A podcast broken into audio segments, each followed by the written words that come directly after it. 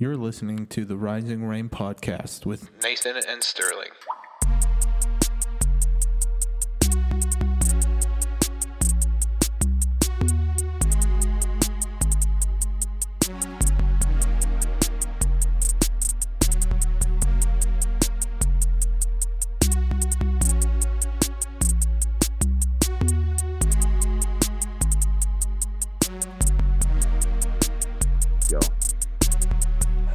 Everybody. My name is Orest Dabonese, and you say that Orest. French people say Orest. In, in English, it's forest without the F.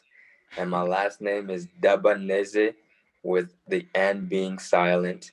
I am in my last semester of university. And a fun fact about me is that I like to read. And I am a diehard Laker game Laker fan, and I never miss any games. So yeah. yeah. Good man.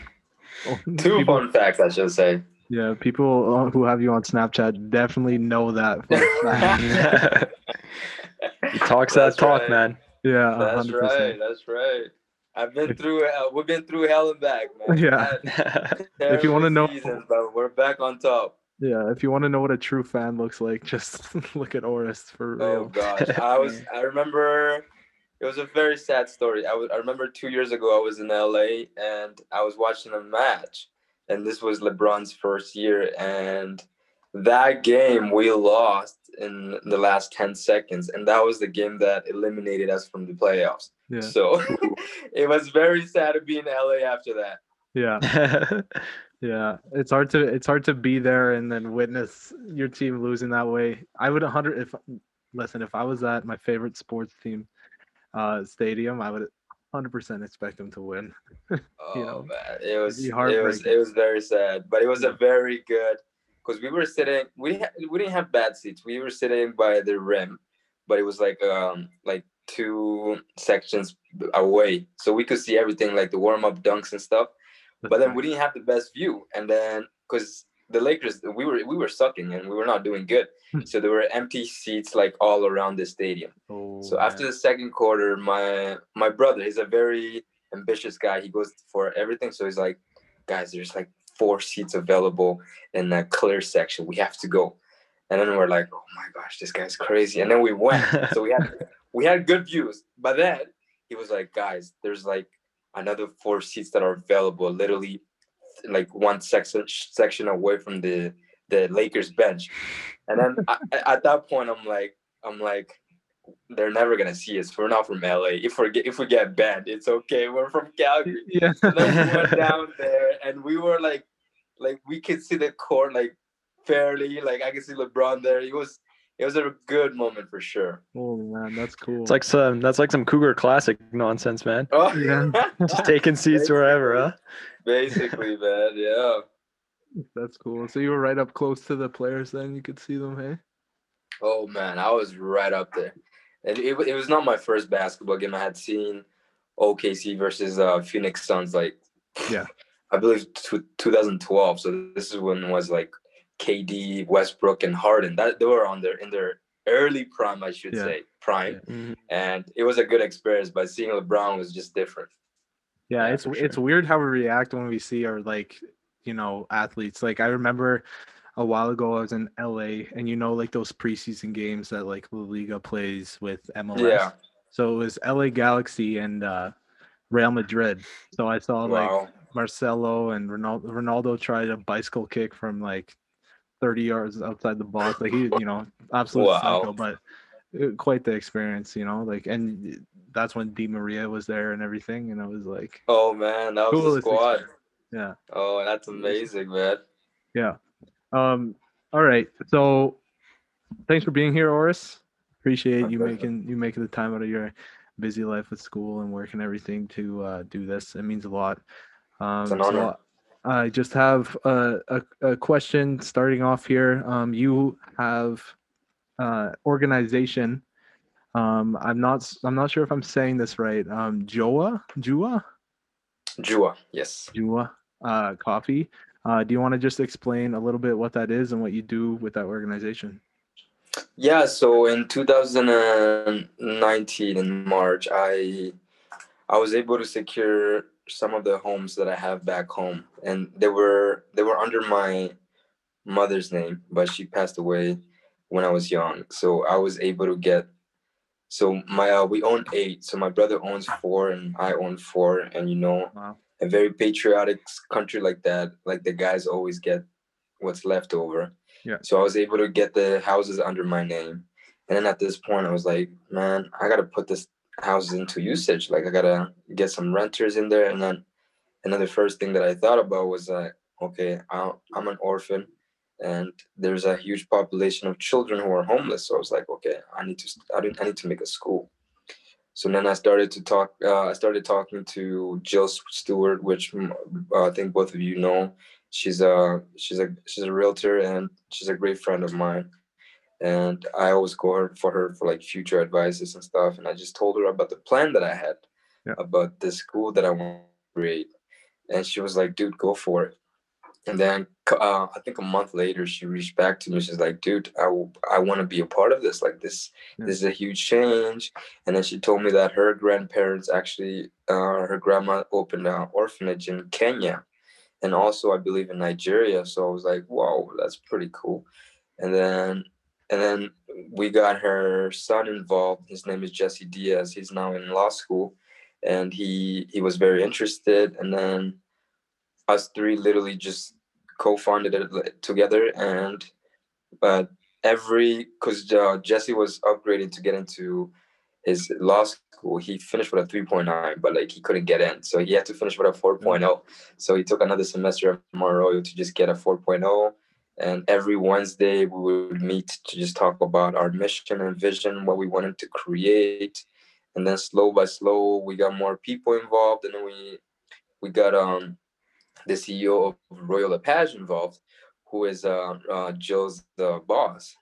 And I got to meet him, and then he started to talk about how he owns a coffee farm in Tanzania. I was like, wow, that's big.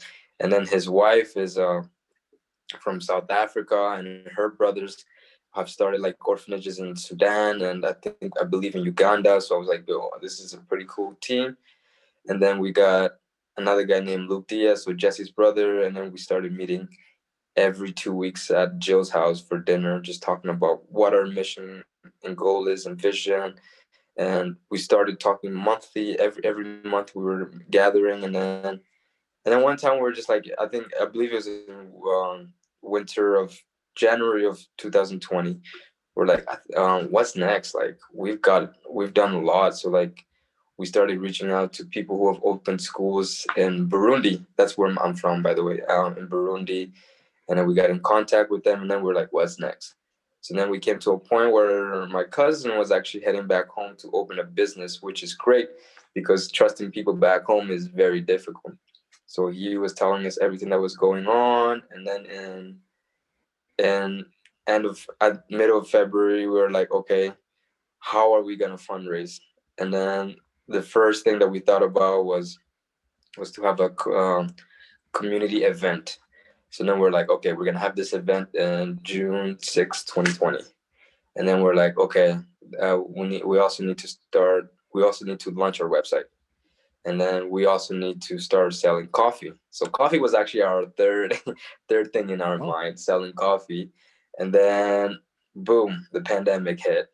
And then we were we were not able to do the event of course because everything went on shut and and community places have been closed like since then and then when the pandemic started we s- were like okay we need to lean back to our coffee sales and then for the first month and a half of uh, the pandemic we actually ra- uh, we actually sold 150 bags of coffee Wow. which was impressive. Because, it was impressive because uh, like we didn't know how the result was gonna be like. Yeah. And to tell you the truth, the event was gonna give us a lot of money because we were we were trying to uh, we were trying to get a max of uh, 280 people at a, at a community Oh, and then uh, sell tickets for forty dollars. So if you do the math, is you're tr- you're looking around like fourteen thousand to sixteen thousand dollars, and then we were gonna have like an African night, and lots of people are gonna be there, and we're gonna get we were gonna do like auction and stuff.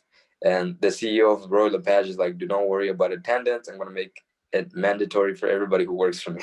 so we Mhm. were gonna get a quite a bit of people, but then everything happened. Yeah. And then prior to that, we we wanted to make a name. Uh, we all wanted to make it under my my mother's name because she, she's the inspiration behind all this. She was a strong woman. She empowered a lot of women. She was very successful. She was actually like really, we were actually really rich in Africa. And the thing with uh, patriotic countries, like I mentioned before, uh, as a woman figure, you're always the blame for everything. So in 2001, actually, I was only three. She was blamed for shooting down a helicopter. My mother, Wow. my mother, she was blamed for shooting down a helicopter, and and her biggest bag was like, please let my youngest uh, son come come to prison with me because this is it's crazy, and he's just he's so young and he just needs uh, his mom around. So I actually went to I went to prison with her and spent six months in there with her and then of course we were really released and we were and everything went back to normal like normalcy like and nothing ever happened Yeah. hopefully i'll be able to reach reach at that point of uh, the story later on in the talk but anyways and then we came up with the name uh some of the names that i came up with in class sometimes in class you guys know you get bored and you start Yeah. writing and I started writing down names. And when I started writing down, I don't even know what the heck I'm writing down. So then I looked on the paper. It said House of Hope or Home for Hope. So those were our big names. But then you guys know with credentials and stuff, you got to go online and you got to check like GoDaddy.com. You can check which names are available and which ones are taken. And Mhm. both of them were taken. Oh. So then I was like, okay, let me relate it to hope. And I remember when I was a kid, and everybody's a lot of kids were in Africa and even in South America, anywhere in the world. Um, once you see the sun, you see hope. You see a hope for a better tomorrow. And then that's what was like, sun in Swahili means jua. So this that's where we came with the name Jua. So Jua means sun, and the the backstory of that is just the sun gives hope for for education, for for Yeah. better education tomorrow, for a better lifestyle, economically, politically. So that's where we came with Jua Primary School. Wow, Brilliant, man. That's amazing. Yeah, and like your your story is just crazy. Like it's even just how you kind of just like breeze by that saying that you spent six months in jail as a kid. Like it, that's just insane. But um, to kind of stay on the topic of Jua, so like you, see, I know that your coffee sales are going bananas. Like you guys are selling coffee like crazy. Like I saw you ran out before Christmas. But um, where is the like? How is the school developing in response to all the coffee sales? Like how's that looking right now? Right, right, right. And before I get into that, yeah, the prison thingy, uh, people always say, How the heck do you remember all these things? But trauma is a crazy thing. It's a crazy drug that nobody ever wants. Like you Yeah. I remember I still remember the songs that they were that my mom used to sing and stuff because she started her own church. She was a very innovative person. So she she was a very entrepreneur, philanthropic person, and she everywhere she went, it was a business of of uh, Jesus Christ. It was a it was a business of religion of uh, Christianity. And then, um, so how's the business going for Jua? We are actually because of the pandemic and stuff. We have we wanted to open up in 2021, but uh, the the time was a little bit crunched up. So we are our start date is our start date. We're aiming for September 2022, and the production we finished. So we have phases. So we finished phase one in early September. We're still on phase two. Excuse me. So phase two is we have started getting electricity in the house. I have lights in the house, and then we're just maintaining the house a little bit. And the later phases, we're gonna get, we're gonna start like infrastructure inside the house, and then build it even bigger because we have a big yard. And the person who's taking care of my house right now is a good family friend, and then um, my cousin Leon. And every day we have actually renters in the house right now. They pay monthly um, monthly fees and stuff. Of course, it's not much compared to the Canadian fees, but it's it's a source of income that we have back home. If we need a emergency fund, let's say two years ago my country had a flood. It was a very bad flood, so we can put the emergency fund into that, and then the house is take, taken care of. So our initial plan right now is September 2022.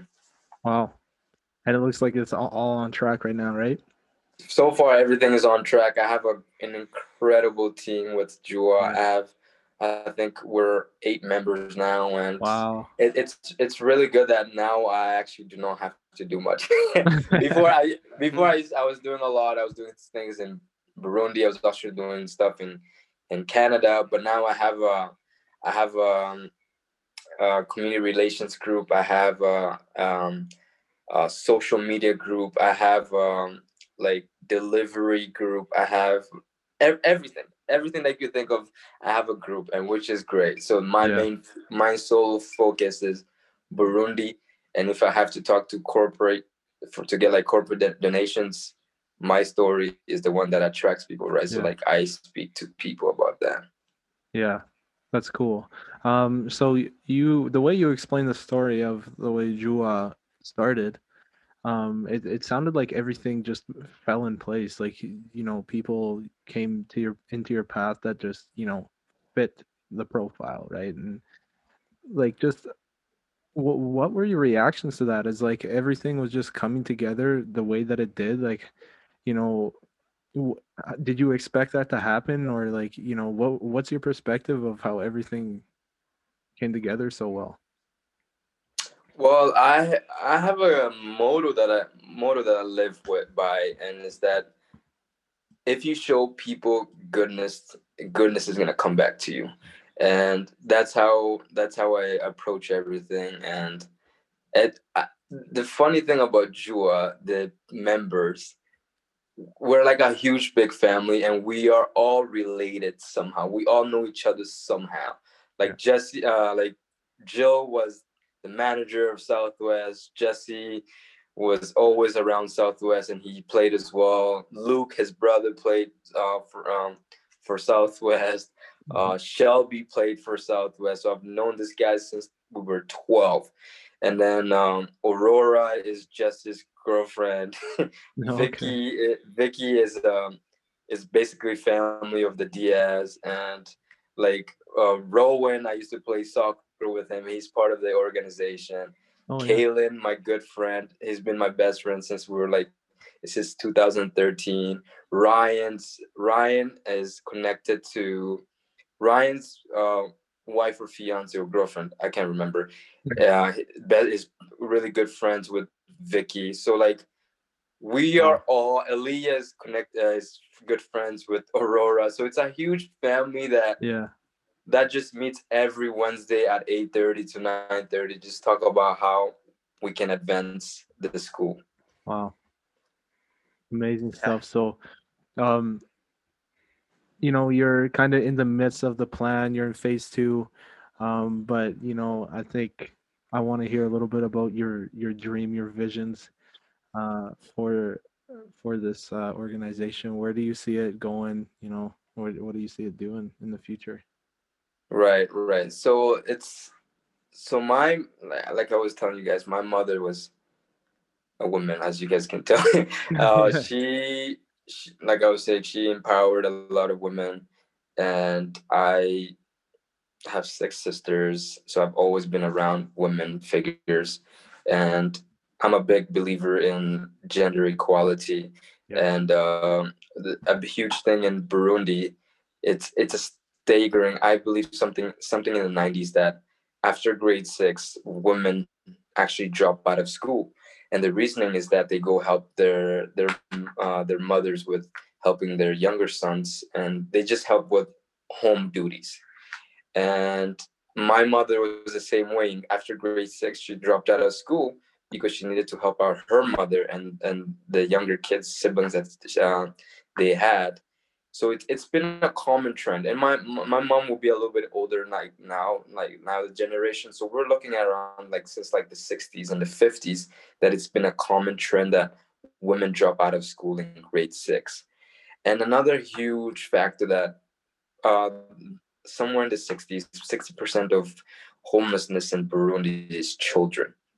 So i am very passionate about the both because children are their future and education is important. So if you have so many women dropping out of school and if you have so many children being homeless what does the future of our country look like so that was my big motivation and i stand by it and the future is that these kids get educated learn the principles of just like normal normal things like volunteering like picking up trash like in that and like around the country and stuff like bringing the canadian cultural norm back into my country Yeah. so that we can grow together and who knows this children might go might go on to come to canada to study four years and then go back home and teach the principles that they learn but also not losing the principles that they have gained from their country as well from burundi as well. And I, I see the school going big and i see we our main um, focus right now is one school but of course there's going to be more schools that is open up and then we're going to get into the hospital stage of in burundi just opening like, like a big hospital because that's a huge need um, bringing clean water into the country so there's more to be made about everything that's going on in burundi but uh, uh, the focus right now is to get the school started Wow. Yeah, no, that's brilliant, man. And like honestly, like you're such a like a testament to going through life and then as you get older, as you get wiser, as you learn more things, going back and fixing what you can based off what you experienced, right? Because like I, I know your story somewhat and you didn't have the easiest time growing up, right? So it's just, it's just incredible that you can go back and make such a difference in this country that you grew up in. It's it's honestly crazy.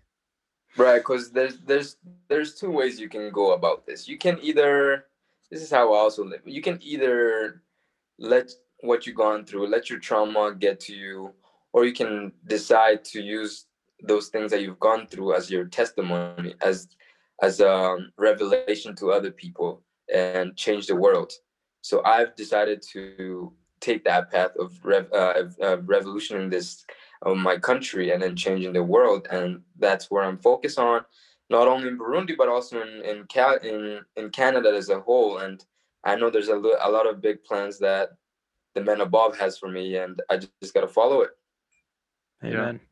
Amen, man. um, before we forget to do this, we'll probably like tag it on Instagram. But where can the listeners find Jua? So our website is www.wearejua.ca and you can read all the information about the the school. You can read our stories. You can read about the the people who are part of the organization, and then you're gonna also see on the right side. You can click on it, and you can see the kind of products that we're selling right now, which is um, uh, solely coffee right now. But we're thinking of going even like start selling like merchandise, but that's later on in the future. So yeah, you could just we are jua.ca and that is the first thing that you're gonna see. Sweet.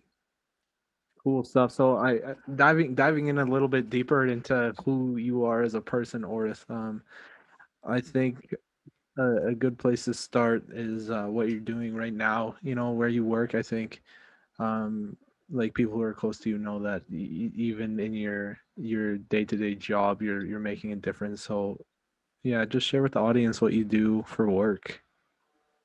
Yeah, so I uh, I work as a I'm a family support worker slash community development for CP kids and families, and that stands for cerebral palsy kids kids and families.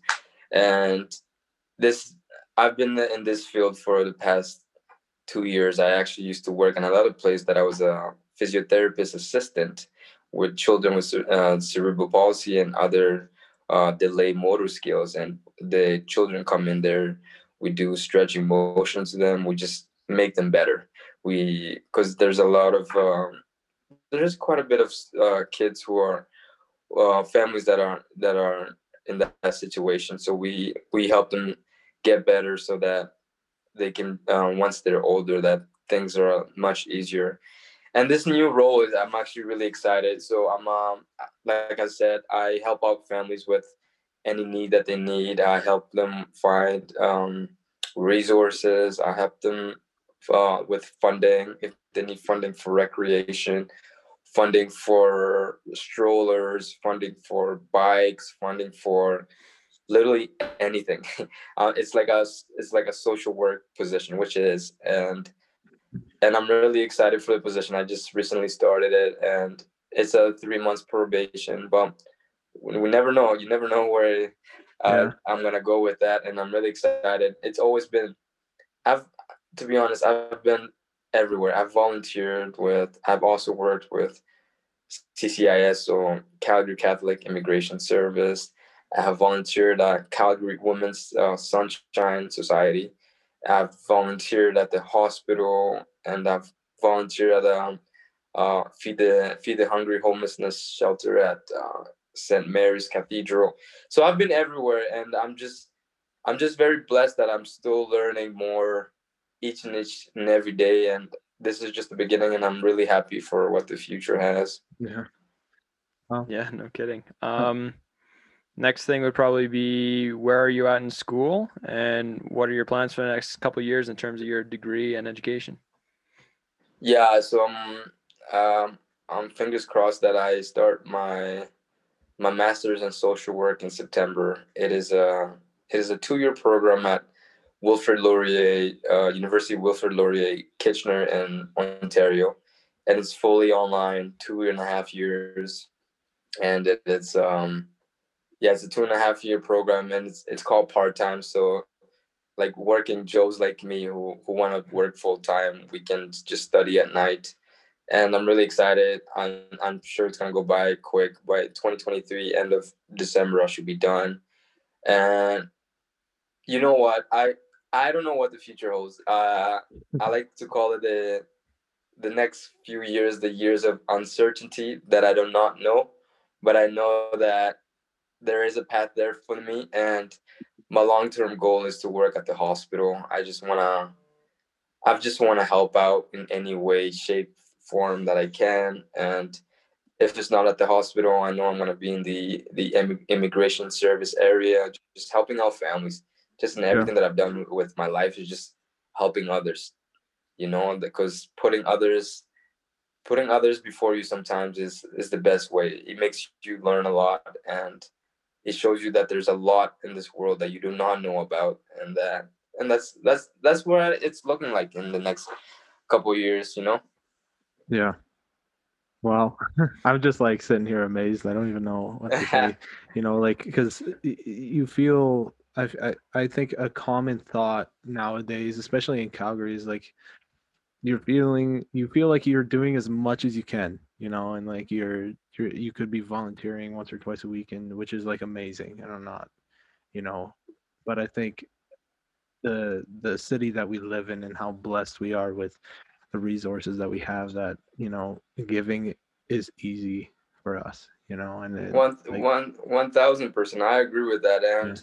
people always say or you need to you need to have some time for yourself and people actually don't understand doing this kind of work is actually my time for myself because i'm also learning and a quick funny story actually not really funny really crazy story um this past semester september to december was probably my most difficult year and difficult semester. And it was not just because of school, it was just everything in general. I was full-time student, five courses. I, would, I had three different jobs. I I was also part of three different committees, and I also have a um, I have siblings, family members. I have a girlfriend as well, and her family. It was it was a it was chaotic. Mm-hmm. It was chaotic, but somehow, some way, it was my best semester. Mm-hmm. School wise, it was the best semester that I've ever done in my life. And people ask me, well, how do you do that? Because everything everything is a mindset. Once you put uh, your mind into something and you know what you want to do in life, the sky's the limit. You can do anything. Yeah, hundred percent. Yeah. Um, yeah. Go ahead, sir. Oh yeah, I was just gonna say like um even last week on this podcast we talked about perseverance, right? And it's it's we talked so much about that mindset where if you can motivate yourself internally, the things that you can do are unreal as if you're mindful of what you want to do and you're taking small steps towards your ultimate goals. And I think you're such a testament to that and such a like natural continuation from last week. So I think that's really cool. Right, right. Thank you. Yeah. Yeah. Um. So, just uh, moving on a little bit, I think, um, you know, we we learned quite a bit about you. Um, so going back to the beginning of Oris's life, um, Yeah. I think I think it's it's probably you know what you've been through as a kid is probably a huge foundation to the the character you are now, and I think, um, and it, this is just an assumption, and if I'm wrong, tell me, but um, you know the things that you went through has definitely sculptured and shaped um, you know the are you still there? Yeah, I'm still there. Sorry, Okay. apologize. Oh, good. Um, has definitely shaped just like the mentality that mentality that you have now, right? You have such a strong um perspective of life that that just you know like you can do anything because you've been through things that you know um, I I can bet a majority of people have not been through. So, um, I think if you're if you're okay, just sharing you know a little bit of a testimony of your childhood and and your your journey to Canada. For sure, for sure. I love, I love sharing. Uh, it's actually one of my biggest things that I like to do. I used to be very scared when I was a kid because I didn't want anybody to know what I've gone through. But what I've gone through uh, has inspired a lot of people and the way they think. Uh, my story actually doesn't start in 1998 when I was born. My story actually starts in uh, 1972 with this newlyweds. Uh, my mom and dad, who were newlyweds, and they migrated to Rwanda because of some conflicts that was going on in my country in Burundi, and there was a civil war that had just started. So they migrated to they migrated to Rwanda, and they built their own empire in Rwanda. They they started their own businesses. They they built their own homes, and they lived a great life there. Had many children, and then um, in '94 we all know about the genocide in Rwanda. So they had to migrate to Congo. And in a couple of years in Congo, they had to migrate back to Burundi. And it was just an ongoing on battle of traveling and traveling. And then, yeah, so in in 98, a few months before I was born, my some rebels came into our in our house in Burundi and my my father was just tired of running. He was just like, I'm gonna protect the house. Whatever happens, it is what it happens. And at the, I, even till this day, sometimes I'm like, wow, that was a very like selfish move. Um, that was a very selfish thing to do. But you gotta think about this. Uh, he had gone through a civil war for since 1972 until 1998. That's unimaginable, and it was he he has just had enough. So he he he protected the house, and rebels came. He was murdered, and yeah. So I was raised by my mother, Capitolin, a beautiful woman that once we went back to Burundi, her business never stopped. She she uh, she built more homes. She had a lot of concession uh, stores, and she was just building on her empire. Like I was telling you guys in 2001, the the plane crash. I spent six months with her in prison, and then we were released. And then a year and a half later, I believe in 2003, in September 8th, Re- rebels decided to come again. The uh, the the rebel side of the government decided to come to our house again, looking for my mom, and and yeah, so they my mom hid us all in our spare room. We had a huge house, a spare room, and six seven of us were under the bed, but my sister Florence refused to to move. Uh, I mean, my sister Florence uh, refused to leave her side, so they both took her, and and in the morning of September 9th, my sister came back at around I believe 3 a.m. She came back and she told us about the stories about how my mom was like, "Please let go of my daughter. Uh, this is crazy. Um, you guys got to leave my kids alone, and if you want anybody, just take me and stuff." And then 9 a.m. in the morning, my one of my mom's brother came and told us our mother was murdered. And this was a very sad moment because our mother was everything to us. She's done everything. She was our queen. She was our king. Anything you could think about. So we are like, what now? What's going on now? And one of my mom's brothers that she had helped go to edu- uh, get an education and even gave her a house. She, um, his name was Cyprian, and he took us in because he felt like it was an obligation for him to fulfill his uh, promise to my mom. And he was actually on the verge of going to South Africa to meet his family, but he stood he stood by our side, and we moved in with him in the house that he had built, and we stayed there for about a month, and then we migrated to Rwanda for a couple days, and then we we went to apologize about that. No problem. Are, am I still there? And then yeah, we went to Kenya, and then Kenya. That's where we started our process of um of our refugee status, and it actually took six months to get our refugee status. Ridiculous, because they they could not believe our story, and and this was the UN, and the person, the last person they they bribed was me. They actually tried to give me toys around, and so that I could tell the truth. I was like, that's all I know. Like that's the only truth that I know. And then they ended up giving us the the status, and then we stayed uh, a year and a half in Kenya again and then we were in 2006 we were on our way to july 12 2006 we were on our way to canada. We we lived in edmonton for a few years. And the the years in edmonton it feels like they were just brushed off.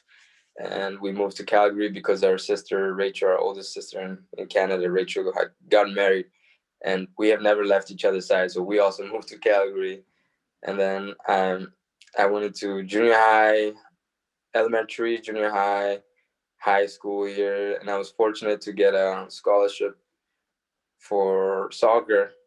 I was one of those fortunate ones, I should say, and then I played a good three years with the uh, with the with the team, and and I've learned a lot. The first year I struggled with with schooling, but I met a great mentor of mine, which name is Glenn Riley now taught me how to be a great student and i'm here now. I'm I, apply, I already applied for my master's and like you were saying nathan the things that i've gone through are the um, testify who i am today and i think i have more to give in this earth than i first found it. And one of the best saying in my degree in sociology is leave the world in a better place than you came in. Yeah. and i truly believe that Wow. Um, you you know that story is is incredible. Um, I I do have a a question for you because you know some people are probably sitting there like, how the heck has he established the mentality that he has? How has he accomplished the things that he has? Um, because they can't even imagine, you know, they can't even think about that happening to them, you know, and uh, so I guess my question for you is, um, after you know seeing what you did and going through all that and coming to Canada, how how have you found that that peace in your heart and that and I know Oris like um playing with you for a couple of years and like you know I I did also play against you for a long time. Southwest 98. This guy though was always smiling. Oris has always has always been a smiler, right? So just how have you found that peace in your heart and you know like what kind of things have you done uh, to to just you know do what you're doing now do what I'm doing. Um, the funny thing, actually, I was a very, very quiet kid. I was a very introvert kid when I came in this country, and Yeah. probably took me until grade seven or eight when I met. I started getting familiar with the soccer family, my friends from soccer and stuff. That I try, I started opening up and talking more because the things that I have gone, I, I went through were actually the reason why I was super quiet. Like I didn't talk to a lot of people. Yeah. And then I don't know. I just life for me, life is, is too short to to pout, to be mad, to to be angry at people because the, me I, I i can never go i can never go to sleep mad i can never go to sleep mad because i just feel guilty that i have done something wrong so i live with the mindset that i gotta be my best everything that i do i gotta be my best whether a uh, former athlete, I had to give my best. Whether in school, I try. I'm so competitive, and I always try to be the best in in my schooling. Sterling knows a little bit about that in our psychology class, and Yeah. I just always try to be the best version of me that I can, and the smile is just the bonus that I was given on this earth, I guess. Yeah. What's what's so amazing to me about how joyful you are as a person is like yeah, we just heard that your childhood was unbelievably tough, right? Like so much trauma that you had to work through. But even when you came here, like you had that tough transition from high school into university. Um, you had some tough times on the team, but that it still didn't shake like that smiley demeanor, didn't shake your joy.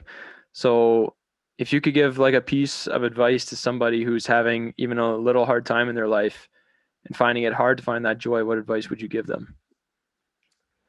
That's a very good question. I would say is that tomorrow is better than today. Uh, a minute from now is, is going to be better than the minute that just passed. Just live live minute by minute, knowing that that minute that you're about to live is going to be better than the minute that you just that just passed. So just living living in the moment, but also knowing that the moment is not going to last. So just be be humble. Just know that if you need help with anything, there's always going to be help. If you need somebody to vent, rent at, there's always going to be people who are there to listen. Yeah. And just just live the best version of yourself. Yeah.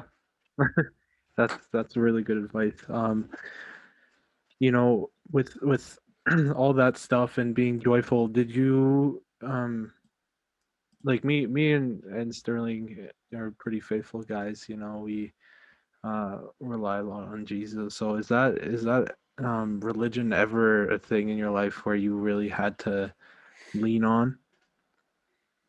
I tell you what, it, it has been. It has been throughout my whole life, but it like it starts before I was even born. My my mom was a was a prayer warrior. she was Yeah. a woman of faith. She Yeah. she always lived like like I was telling you. She always lived like eh, like it was her last. So she, every day she would pray that our you know pray that God Jesus um, just bless the kids, um, keep them keep them grounded. Uh, all of us to get to know Him and to just protect us no matter where we go in life. And I've I've seen that with my nieces and nephews now that they're strong believers. So she my mom did not only pray for us, she prayed for the next generation to come, Yeah. the next generation to come. And yeah, it's always been a part of of my life. I like to listen. I love to read. I love to listen and listening to songs.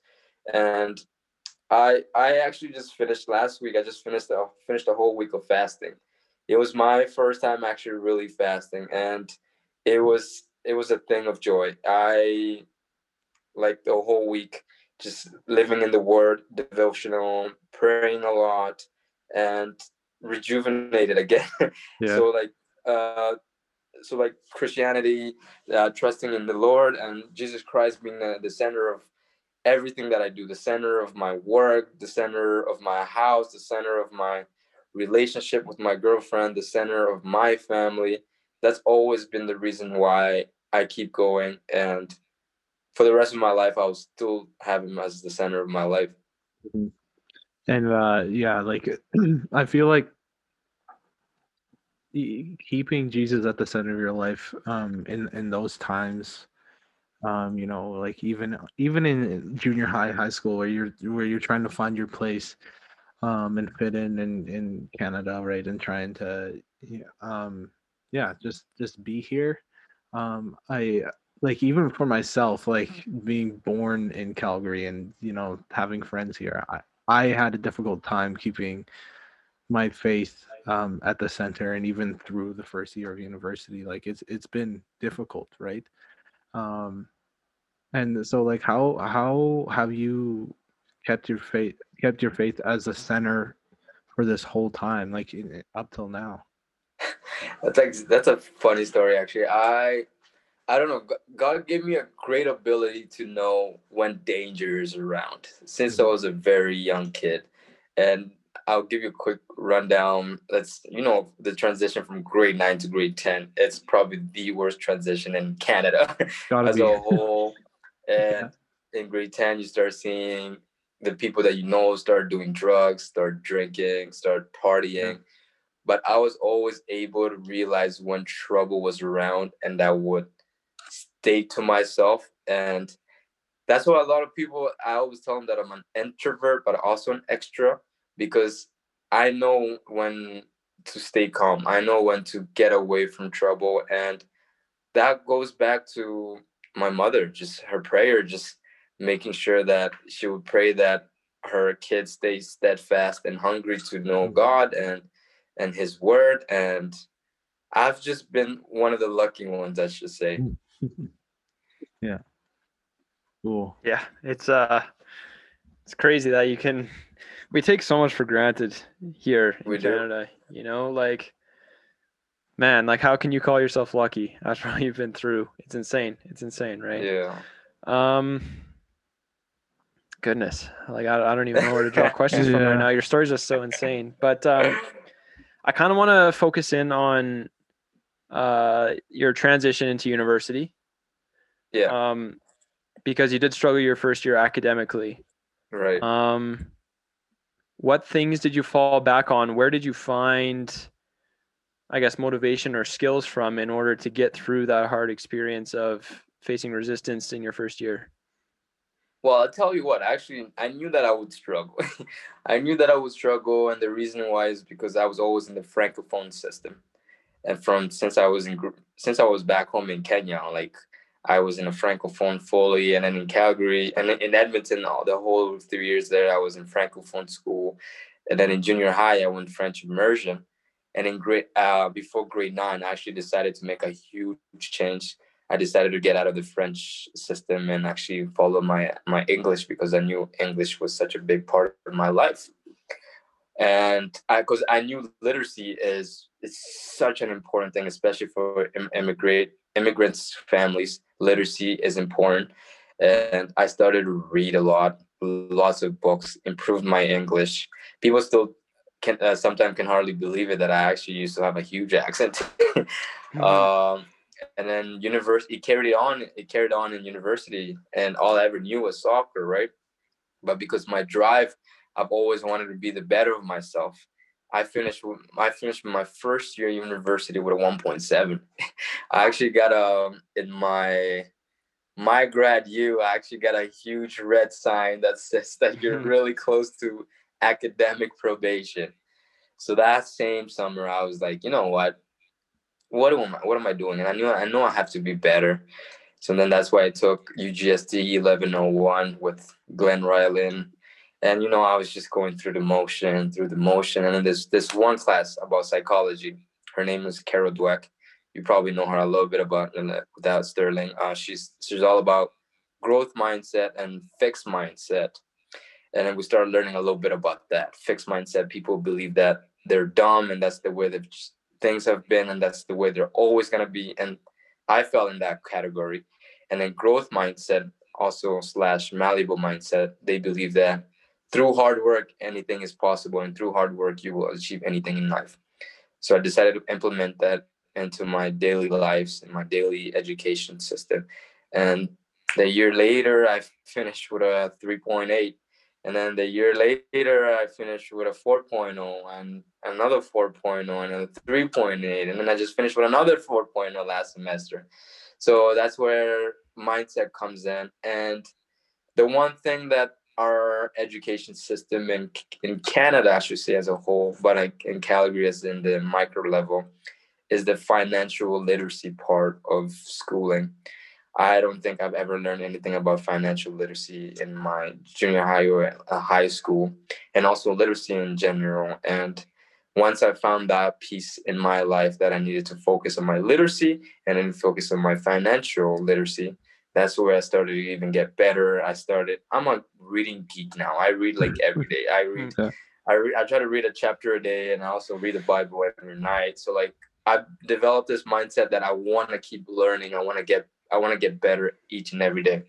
Yeah. Brilliant, brilliant. Um, did you start in sociology right away in university? I was actually in um so I was in open study. I started in 2017 and went uh no. So I took a semester off in 2016. I went to the islands for four months because I just wanted a break from football and everything that I was doing. But I also I was also taking classes and then I signed in November Mount Royal and then I had to come back in the winter. So I was I was in options uh whoa. Uh, I was in um, open studies. That's how you say it. I was in open studies. I was taking, I was taking psychology classes. I was also taking, I was also taking sociology classes. I was also taking, like broader like entrepreneurship classes, and then that's where all it began. I actually failed two of my classes, and the only one that I passed was sociology, and and then spring courses I also failed a couple and like just barely passed and that's when i decided to take that summer course so my study that's where my studying habits came from and it, like i i am happy and proud to say that i have a 3.71 after all those struggles from a 1.7 so Holy man. Brilliant, man. Brilliant. appreciate it Um, So just one more question about your degree. What, at what point in your undergraduate did you realize that uh, social work is like your passion? And when did you make that uh, decision that you wanted to like use it to make a difference back in Burundi? Uh, I tell you what, I've actually wanted to get into social work. I've always wanted to help people, but Mount Royal only has a diploma program, and I had applied. I was about to get in, and then our our academic advisor Kira Kira told me that I Mhm. could not get in, and I asked her why, and she told me it's because uh, it's a it's a diploma, and the youth sport league only accepts degrees. So I was very heartbroken, but that didn't stop me. I knew that there's another path, and then the other path was to just take psychology or sociology as a as my undergrad, and then pursue my master's in social work. And flash uh, flash forward four years later, I've already applied for my master's of social work, so my goal has been the same. And yeah, with Burundi, it's just I've just always been around I've always wanted to help people, and I've Yeah. just helping others make me happy. Yeah, and it's I think it's cool that you are connecting it um back home, right? And you're you found out a way to help your home country, and that's Right, That's amazing, right. right?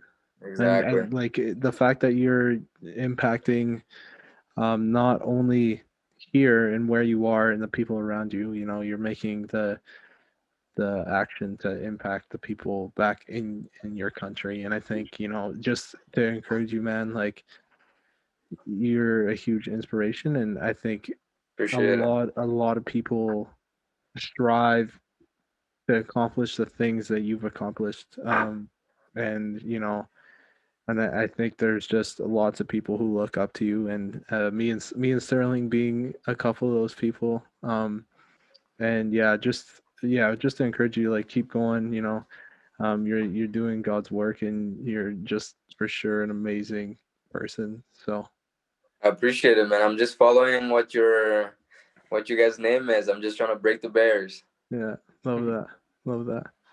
That's Um, right. I think we're over an hour, Sterling. Are we? Yeah, man, that was that was class. Yeah, that was good. Um, so one more time, just uh, let people know where they can find the Jua or your personal account to follow you.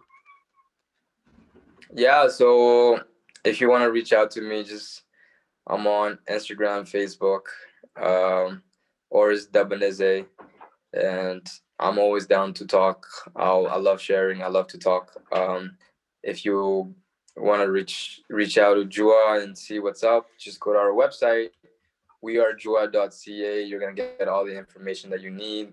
There's gonna be different um, area uh, links that you can click on, and then it's gonna take you to our coffee sales or else else if you just if you're not a coffee drinker and you want to donate there's going to be a big sign that says donate as well so yeah we're in the early stages of um of the school but early is going to be late soon Yeah, you know you know um, in september it's not going to be early anymore that's when we're going to be doing infrastructure and stuff so yeah, I'm really excited and thank you for you. Thank you guys for having me. This is great. It's been a long time since we have spoken. I've seen face to face. Well, we can see, uh, and um, go um, online interaction, mass media interaction, I guess. And yeah, this what you guys are doing is incredible, and I'm really proud of you guys. Happy for you guys, and I know that there's a bigger purpose for you guys, and this is just the start. And I know that you guys are gonna keep pursuing and and what you believe is right. Yeah, and I honestly think that like your story and and who you are right now is exactly what we're trying to like accomplish with this sort of thing, right? We're we're trying to raise these stories that maybe well like I know you share yours quite openly, but we want to share as many of these stories that we can that can maybe impact someone who's in mm-hmm. uh, some sort of situation in their life that they can use it. So yeah. brilliant. I think you are just a a natural guest to have on. Like I don't think we hesitated at all to say, yeah, we need Orest on ASAP yeah. for sure. Right, right. Appreciate it, man. You guys are awesome people. All right. Uh thank you everybody for listening. Uh stay safe. Love you guys. See ya.